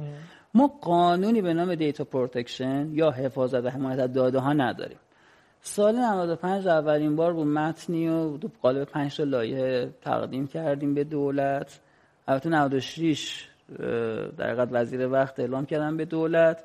تو دولت به واسطه جدید بودن و خیلی نو بودن. مثل داستان جرم رایانه ای اتفاق افتاد. قانون جرم رایانه ای هم تا از دولت در بیاد دو سه سال طول کشید. بله. 83 رسید. تا از مجلس در بیاد. چون خودم اون موقع مرکز بهش مجلس بودم و مدیر پروژه هم بودم. 88 از مجلس در اومد. قانون دسترسی آزاد به اطلاعات هم این همین بلا سرش اومد. دو سه سال در دولت 4 5 سال در مجلس. تا شد قانون. این یکی هم مثل که این بلا و سرش بیاد. خب. و الان که مثلا 1401 پنج سال از ارائهش گذشته تا حالا سه چهار بار بازنگری شده. آخرین بازنگریش هم که همین هفته جاری انجام شد که آقای وزیر اعلام می‌کنن که اینا تقدیم دولت می‌کنن. یه کار جالب روش انجام دادیم واسه کسب و کارهایی که نوپا هستن یا شرایط چون اجرا کردن این قانون خیلی سنگینه بله. و هزینه زیادی هم مترتب می‌کنه. یه استمحال هایی یک مزایایی واسه کسب و کارها قائل شدیم. از این نظر یه مزیتی نسبت به نسخه قبلی در حقیقت ایجاد شده. ولی توی این قانون میگه که وقتی می‌خوای داده رو چه اولا که گرفتن داده و به اشتراک گذاریش به منظره افشا نیست. کسی بله. حق افشا نداره. اگر می‌خوای داده رو در کاربرد کنی پردازش بکنی هدف از پردازش رو باید اعلام کنی بگی کیا پردازشگرات هستن اینا رو باید به شخص اعلام بکنی و ضمن کسب رضایت کنی. مثالی که شما زدین باید حتما یه فرمی می بود که می‌گفت اگر شکایت کنی من مجبورم برای بررسی شکایت تو برم ریز دادای بانکی تو بیارم. اون نکته که من گفتم تا شما شکایت نکنی ریز داده رو به شما نمیده. تا 5 6 سال پیش این اتفاق بود. یعنی نه من در مورد داده میگم. رضا کسب رضایت نمیگم اول. همون داده رو دارم میگم. اون موقع 5 6 سال پیشم دهک بندی کردن گفتم اونایی که نگرفتن برن شکایت کنن. اونجا که می‌رفتیم گفت باید این تیکو بزنی من به همه اموال تو و همه موضوعات بله. مالی تو دسترسی به من بدی که من بتونم داشته تو این جدیده من اون موقع نزدم تیکمو ولی تو این جدیده هیچی نبود و داشت data رو یعنی در لحظه data رو من نشون حالا توضیح هم بدم. همین data یی که داره شما می‌بینید فقط برای شما قابل نگاه دیدن یک؟ آره ولی من نکته اینه خب این رضایت رو میگی نگرفتن چک نکردم بعد بررسی کنه و یه نکته وجود داره. این data یی که داری می‌بینی اون data یی نیست که تو پایگاهشونه این data ریزه. data یی که توی پایگاه توسط بانک مرکزی و دستگاه ذیربط کلا کلاس بندی شده تحویل شده. به نهایت آخه این data چون شما شکایت کردید ریزو بهت نشون داده. اگر شکایت نمی کردی اون داده که اونجا رفته دسته بندی بوده. مثال میگم یعنی چی دسته بندی عدداش مثاله. مرحله مثال... اول شکایت نبوده. مرحله اول میگه برو ببین چرا بهت ندادی میگه به این علتا سفر خارجی داشتی ماشین داشتی خونه داشتی این مال حساب مالی بوده. حالا بازم اگه می‌خوای شکایت کنی حالا دکمه ثبت شکایت رو بزنید بعد ریز میاد اول. اصلا همون ریز بود. می‌گفت اینا رو داری؟ بین لتا احتمالا نگرفتی. حالا اگه بازم اعتراض داری اعتراض ثبت کن که پیگیری کنیم حالا پس data protection ما قانون نداریم. نکته اینه که این data رو پس حالا به صورت کلاسه شده توی سازمان هدفمندی یارانه ها هست. دسته بندی شده می‌تواند در اختیار سازمان مالیاتی که همین الان هم داره که حسابات تجاری و تفکیک هم شد. تجاری و شخصیش هم الان با یه مدلی حالا ما نفهمیدیم ان که دوستان اینم شفاف کنن دقیق‌تر بشه. اینم قرار اتفاق بیفته. هر جایی که توی نهاد دولت بخواد می‌تونه داشته باشه اگر بخوام بدن. چون بانک داره میده. بله. و بانک میگم حداقل از من مشتری مشخصا باید میومد مجوز می‌گرفت که آقا حالا درسته شما من رفتم به سازمان هدفمندی یارانا یه تیک زدم. بقیه نهادهایی که خبر ندارم کیا الان دارن این دیتای منو؟ و این خودش نقض حریم خصوصیه به نظرم باید باز شما حداقل توی کارگروه تعامل پذیری یه چک هم بکنید کارگروه تعامل پذیری مسئولیت نقض حریم خصوصی نداره. تبادل داده انجام میده. خب؟ کجاست مسئولش که بعد هنوز تعیینش قانون نداریم اصلا. ما فقط ماده فکر 60 65 قانون تجارت الکترونیک داریم اسرار تجاری. میگی نقض حریم خصوصی یعنی حق دیگه خب؟ بله. حق هنوز تثبیت نشده تویش قانونی حق حق اومد در مورد نقضش می‌تونیم صحبت کنیم. هنوز که حق وجود نداره. دقیقا. اسرار تجاری که اسمش فهرست مشتریان باشه مورد حمایت قانون تجارت الکترونیک قرار گرفته. مربوط به کسب و کاراست که اتفاقا جز چالشایی هم هستش که در موردش باید صحبت کرد. آیا نقض می شود نمی شود موارد نقص هست ولی قانون خاص خودشو داره.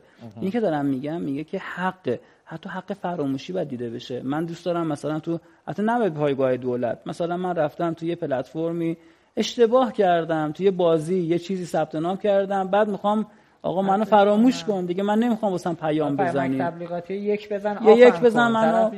اوشو بزرگ میذاش دو تا اف میذاش بعضی هم که برای اینکه ادامه نه چه نفی هم داشت این چه مدل بازاریابی بود اون موقع حال ایدهشون بود دیگه. بنابراین ما قانون دیتا پروتکشن نداریم. یادمون باشه تو قانون جدید دیتا پروتکشن رضایت باید پیشینی باشه نه پسینی. دقیقاً. خب و ضمنا باید صریح باشه نه ضمنی. همه اینا بعضا اذن می‌خواد از رضایت و اجازه یه سطح بالاتر. یعنی با آگاهی شخص. اگر این رضایت گرفتن مبتنی بر فریب مبتنی بر گمراه کنندگی یا حتی وسوسه یا کلاهبرداری باشه رضایت تلقی نمی شود بله. اینا اون چیزایی که تو این قانون جدید نوشتیم لایحه جدید نوشتیم انشاءالله برای مجلس تصویب بشه. می‌خوام برگردم به حکمرانی داده. حکمرانی داده پس با این حساب چند مدل داده رو صحبت کردیم. یه سری داده ها داده های دولت که مثلا داده که تو پایگاه اطلاعات دولته دوست داریم یک پارچه شود تو ابر باشد نه فیزیکی یه جا. بله. ولی وقتی که می‌خوایم تبادل کنیم یک جا باشه پس ما داده هام تا اینجا چند, چند تا موضوع موارد مختلفی صحبت کردیم. یه دسته از داده ها مربوط داده دولتن. دوست داریم ابری باشن تبادلشون راحت بشه نگهداریشون ایمن باشه. توی بستری تبادل بشن که حتی الکترونیکی باشه درخواستش هم فیزیکی دسته کارگو تعامل پذیری نباشه همش الکترونیکی باشه. این یه بخش. یه سری از دادا دادای شخصی صحبت کردیم. شخص به واسطه فعالیت های خودش در پلتفرم ها و سکوهای مختلف داده ای ازش ایجاد میشه ولی داده مربوط به شخصه. بله. این داده رو دوست داره چیکار کنه؟ دوست داره بر اساس یک حقوقی در اختیار کسب و کار رو بذاره در اختیار پردازنده ها قرار بده. ما میگیم هر فعل و انفعالی روی داده میگیم پردازش. بله. حذف کردن ایجاد کردن تلفیق کردن اینا ما میگیم پردازش. پس بنابراین می‌خوام طبق قانونی باشه. ما قانون data protection هنوز نداریم. قانونش لایحه‌ش نوشته شده. به زودی تقدیم مجلس میشه. این یه مسیری واسه در حقیقت احقاق این حق. یه سری از داده ها داده های مشتریان یا داده های اسرار تجاری هستن. بله. که در زمره مالکیت خود کسب و کار قرار می‌گیرن. بعضی وقتا یه بحثی هم مطرح می‌شد. این قانون حمایت از داده ها که نداریم هیچ اون قانون داده و اطلاعات ملی نقض کرده. نه اونجا تعرضی به داده های مالکیت اشخاص حقوقی ند... مالکیت اشخاص حقوقی یا کسب و کارا نکرده. فقط گفته حسب اینکه رگولاتور بگوید مثال ما سامان شاهکار که داریم میدیم شماره تلفن رو اپراتورها دارن میدن دیگه. بله. ولی اختیاریه که رگولاتور بهشون واگذار کرده. ولی اگه ما بخوایم نمی‌تونیم یه استعلام از 10 تا اپراتور بکنیم. آقا این شماره موبایل به کی دادیم؟ اینا رو سازمان تنظیم مقررات گرفته. یک سامانه به نام شاهکار ایجاد کرده. اونجا دسترسی مالکیتش رو باش کاری نداریم. دسترسی و حسب این نیازمندی هایی که دولت الکترونیکی یا هر کسب و کاری داشته باشه کارگروه واسهشون فراهم می‌کنه. پس نقض نمیشه. یه سری از داده‌ها داده طبقه بندی شده هستش که در زمره حالا data ی محرمانه و اینا هستش که جداست. یه دونه pillar دیگه هم باز کنم یک ستون دیگه هم باز کنم بگم داده‌ها داده‌های public و عمومی است. بله. داده های بازن. مثل تقسیمات کشوری. بعضی کشورها حقوق دستمزد مدیران ماده 29 قانون برنامه ششم توسعه. بعضی کشورها دیدین میرن در میارن که فلانی توی فلان کشور مثلا غربی آمریکایی اینا مثلا چی داره, چی داره؟ دادش جزء اوپن دیتاست بله. خب؟ یا حسب درخواسته که ما میگیم دسترسی آزاد به اطلاعات میره وزارت ارشاد یا نه. رو پورتال های دیتا جیووی حالا ما میگیم نقطه آی آر بعض کشورها مثلا بس به اون دو, دو حرف خودشون. دقیقا. یه پورتال دارن که داده ها رو به اشتراک گذاشتن. به در کسب و کارا می‌خوره. مثلا بله. نقش های تقسیمات کشوری فهرست ترد مثلا ترددهای خودروها. الان یک کار راهداری انجام میده. شما تو سامانه ایران 141 فکر کنم باشه. مثلا تا 1400 داره من بله. دیدم که دادای ترددم گذاشته برای پژوهش برای کسب و کار می‌خوای مدل کنی. اینا میشه اون داده های باز. پس من پنج تا بخش کردم داده بله. ها رو. حکمرانی داده هر کدوم از این پس بخشش رو قوانین مقررات داریم. بخشش رو قوانین مقررات نداریم. مثلا همون داده مربوط به دادای طبقه بندی شده ما با مبتنی بر قانون سال 54 آیین اجرایی 53 و 54 داریم کارش انجام میدیم. تیم بعد بروزآوری بشه. اونجا اسناد بود الان داده است. در مورد اسرار یا همون دادای مربوط به کسب و کار من گفتم که هنوز مالکیت معنوی اینا قانون محکمی نداره. ما فقط قانون حمایت از پیداورندگان داریم. رو اسرار تجاری هم داده مشتریان و الگوریتم و اینا رو داریم. در حالی که تنوعشون بیشتر میشه. حفاظت از دادان به عنوان یک خلاه بزرگ در مورد صحبت کردم. درسته. من دو تا بحث تو همین نکته داشته باشم. شاهکار چون گفتید من یادم اومد که نظام بانکی در مورد استعلام شاهکاری که داره می‌گیره از سازمان فناوری اطلاعات که متولیه تو پرداخت تعرفه هر استعلام. الان هر استعلام شاهکار تو هر تراکنش که میاد و میره 150 تومن بانک ها یا شرکت های پرداخت الکترونیک باید بدن. عدده هم بالاست. همین که من افتاده که یه موبایل الان دارم ده ساله وقتی یه بار حداقل یه time بذاره نمی‌دونم حالا بانک یا خود سامانه مرکزی حالا می‌تونه شاپرک باشه یا شرکت خدمات انفورماتیک رو شتاب. هر دفعه آنلاین دیگه این استعلامه شکل نگیره دیگه. مثلا یه, یه توضیح بدم. اتفاقا جز استاندارد با مزه است که در صحبت کردیم یادم رفت بگم. موردش پیش نیم الان گفت یادم افتاد. یکی از چالش هایی که داشتیم یاد باشه ثبت احوال بود. تو ثبت احوال هم اینجوری بود دیگه. هر بار می‌رفتیم حالا 100 تومن بود الان 500 تومن. هی باید تعرفه می‌داد که هی استعلام کنه فقط هم خواست چک کنه این طرف زنده است یا نه. خب ما اومدیم یه سرویس رو دقیقاً ایجاد کردیم. داریم به ثبت احوال اجراش کرد. ما میگیم اعلام فوت شدگان. بله. الان رو database یه الگوریتم پیاده سازی میشه. شما هر database داشته باشی اون API صدا می‌کنی. یه بار دو ساعت یه بارم به روز رسانی میشه. بهت میگه که کی فوت شده است کی فوت نشده است. و اون حذف کنی از رکورد. فکر کنم این تجربه بعدش هم اونایی که وقت خدای نکرده یکی از بستگانشون به رحمت خدا رفته باشه. می‌بینن اولین اتفاقی که میفته بانک ها حسابه بانکیشو میبندن. بله این اون سرویس پس نکته بعدی ما اومدیم الان به ثبت احوال گفتیم. خب یه جایی هم هستش که طرف مثلا شنیدیم مثلا حالا یه بعضی وقتا از این بازیگرا اینا تغییر مثلا تغییر جنسیت دادن یا نام و نام خانوادگیشون عوض میشه. بله. حداقل من دوستایی داشتم که نام و نام خانوادگیشون عوض شده. این نام و نام خانوادگی عوض میشه گفتیم که آقا ثبت احوال تو یه سرویسی ایجاد بکن بگو که این آدم به این آدم نمیگیم کی بگو که آقا این کد ملی یک بار باید استعلام گرفته شود. نمیگیم به چه دلیلی. یعنی چی؟ در حقیقت انگلیسیش میشه اکسپایرد شده این اعتبارش. یا بگیم زمان به قول معروف زمانش منقضی شده. این همین شما نگاه کن رو شاهکار گفتیم داره. داریم یواش یواش میریم به اون سنبه شاهکار بگیم.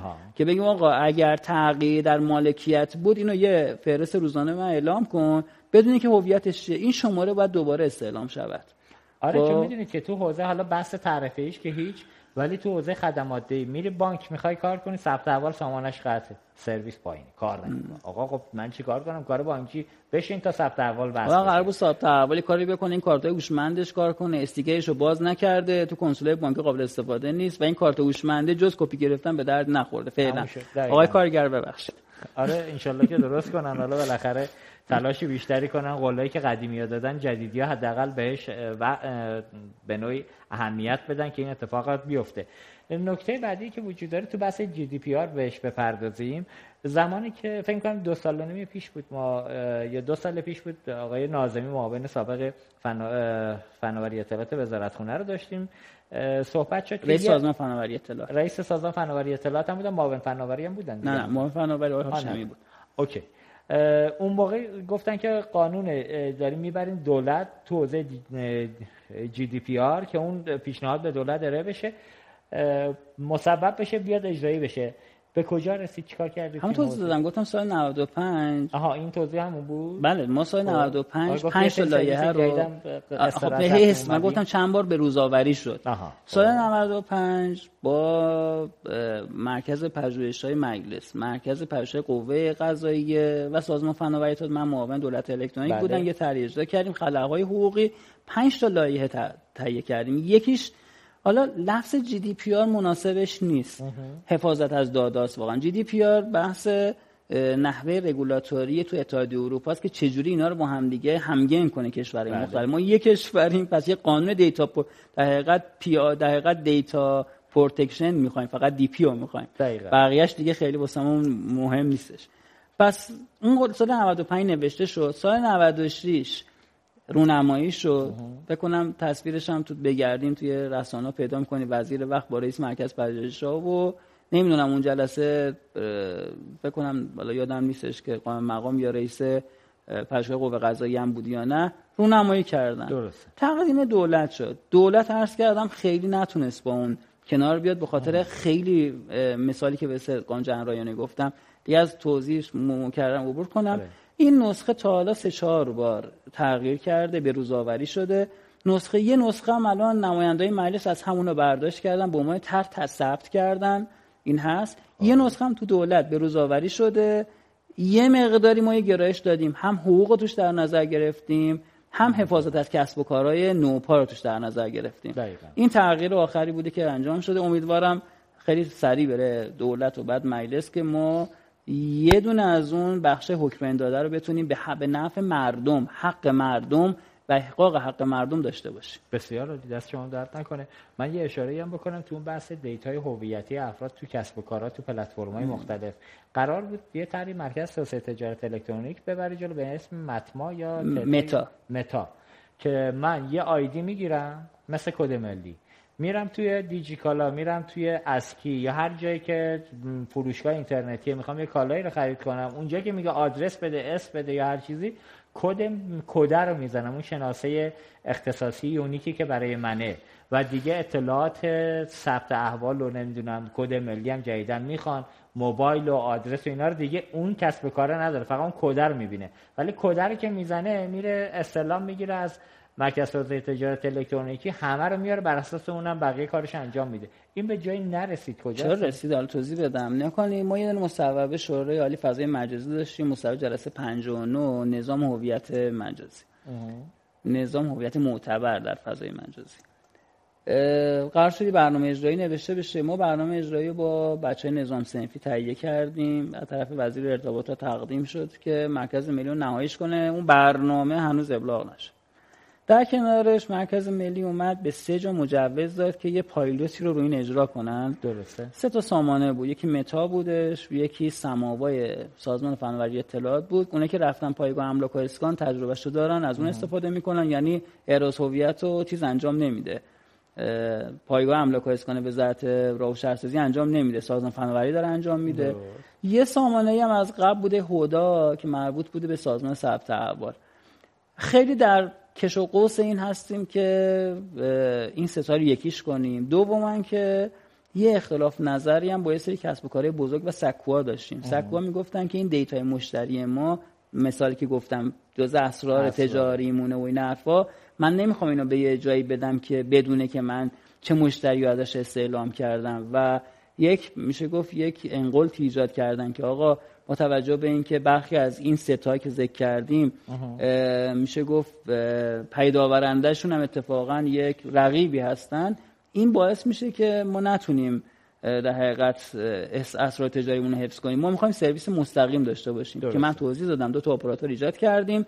حالا قرار شده که از این دو تا اپراتور این سرویس ها رو بگیرن. واسه کسب و کار کوچیک‌تر یکی از این سه تا دولتی ها رو حالا مثلا سازمان فناوری اطلاعات بده برخی رو ثبت احوال بده یه جایی هم متا بده. من شهروند به زودی کد unique برای فضای مجازی می‌گیرم که می‌تونم تو جاهای مختلف استفاده کنم قاعدتا دیگه. من فکر می‌کنم SSO base میشه در حقیقت مبتنی بر SSO و single sign-on میشه. کد unique نمی‌گیرین. خب یا شما یه دونه موبایل معتبر به نام خودتون دارین کد ملی دارین یا OTP می‌گیرین تو سطح یک تو سطح بعدی مبتنی بر biometric تو سطح سوم مبتنی بر امضای الکترونیک. اتفاقا یکی از اون کاری که انجام داد کارگروه تعامل پذیری دسترسی لازم برای این سرویس ها رو برای اونایی که از مرکز توسعه تجارت الکترونیک مجوز امضای موبایل گرفتن. دقیقا توکن موبایل گرفتن که دیگه شما اون توکن های فیزیکی رو نداشته باشین توکن نرم افزار رو موبایل داشته باشین واسه امضای الکترونیک رو دادیم که انشالله اونم سامانه فکر کنم ایران شده اصلا. که در حقیقت دیگه شما رو امضای الکترونیک هم نیاز به حمل توکن نداشته باشین موبایل همراه باشه انگار که توکن همراه ما مشکل بزرگی در امضای الکترونیک یا همون امضای دیجیتال که الان میگن ده سال کشورتون نظام بانکی دوچار مسئله بود. الحمدلله یه شش ماهی مثل مشکلش حل شده. هنوز حل نشده. سی پی سی پیش باید بیاد به تایید شورای سیاست گذاری برسه خب. هنوز نرسیده. امیدوارم بانک مرکزی بجنبه از این فرصتی که وزارت سمت هم کوتاه اومده اونا هم کوتاه اومدن قبول کردن که دیگه روت نباشن یه میانی پرقدرت سیاست گذار باشن استفاده بکنن برای اینکه به نفع کشور و و لازم نیستش ما چند تا روت داشته باشیم. نمیگم چند تا روت نمیشه ولی واقعیتش اینه امضا امضاست. دقیقا. حالا توی دستگاهی وقتی کار می‌کنه امضای ریشه من در وزارت بهداشت و همون هم تو نظام بانکی کار کنه دیگه. اینو جدا کنه اونو جدا کنه خب شدنی نیست. حالا انشالله که اگر پس نشه من فکر کنم انجام شده. نه پس هنوز انجام نشده. پس آقای دوستان شرکت خدمات بسم الله بجنبیدیم موضوع فکر می‌کنم درد خیلی و وزارت سمت جلسه شورای سیاست گذاری تشکیل بده. بله بله وزارت سمت هم بشینن با هم دیگه مسئله فکر کنم بیش از یک دهه روی زمین مانده رو از اون زمین ورش دارید در جهت منافع ملی مردم مشکلاتشون منظورشون 19 سال بود 82 تا امروز. خب پس نزدیک به دو دهه. من گفتم بیش از یک دهه. خب نزدیک به دو دهه. خب خیلی هم عالی. ممنون از محبتتون آیه باقلی. است من یکی دو تا مورد دیگه هم داشتم ولی وقت برنامه تموم شده. دیگه فرصت نداریم. اگر نکته پایانی هست بفرمایید کوتاه. اگر نه که همینجا خداحافظی کنم. خیلی سپاسگزارم از شما که این فرصت در اختیار من قرار دادین و همینطور بینندهایی که زحمت کشیدن این برنامه رو دیدن نقداشون رو به جون دل می‌خریم و امیدوارم ما بتونیم با کمک همدیگه دستگاه اجرایی و اعضای محترم کارگروهی که حضور دارن و همه کسایی که نوآور هستن بتونیم بستر توسعه تجارت الکترونیک رو یه ارتقا بدیم. الحمدلله کارگروه اقتصاد دیجیتال هم شکل گرفته کمیسیونش مرتب برگزار میشه. یک سری از این تبادل داده ها که هیچی یک سطح بالاتر مجوزهای لازم واسه دستگاه ها هم داره فراهم می‌کنه که رو بر تجارت اقتصاد دیجیتال بتونن اختیار بیشتری رو به کسب و کارا بدن و به سمت خود تنظیمی یا استفاده از sandbox ها و میشه گفت تنظیمگری های مبتنی بر فناوری. حالا باید بگیم رکتک ها در صورت بگیر امیدوارم به لطف خدا این اتفاق مهم هم بیفته. متشکرم از شما ممنونم. آرزوی توفیق و سلامتی داریم برای شما. ممنون که کنار ما بودید. خب ما اگر در انتهای برنامه جنبندی کوتاه داشته باشیم اونطور که آقای باقری اصلا فرمودن الان فضا برای اشتراک گذاری و تعامل پذیری داده ها وجود داره. من خواهشم اینه مخصوصا در نظام بانکی اون بخش اعتبار سنجیش که به نظر من خیلی مهمه و یکی از اولویت های اصلی برای دادن تحصیلات خرد مخصوصا تو این شرایط بد اقتصادی که خیلی از کسب و کارها و مردم گرفتارش هستن بانک ها سریعتر به سمتش برن مدیران اقدام بکنن این حوزه رو به یه سرانجام برسونن. من تشکر ویژه بکنم از حامیان برنامه اقتصاد مدرن و همچنین بینندگان عزیز که همیشه ما رو دنبال می‌کنن. لطفا نظرات خودتون رو و پیشنهادات خودتون اگر برای موضوع خاصی دارید که ما باید پیگیری بکنیم از طریق راه ارتباطی که وجود داره به ما برسونید. آرزوی سلامتی توفیق دارم. شب همگی بخیر. خدا نگهدار.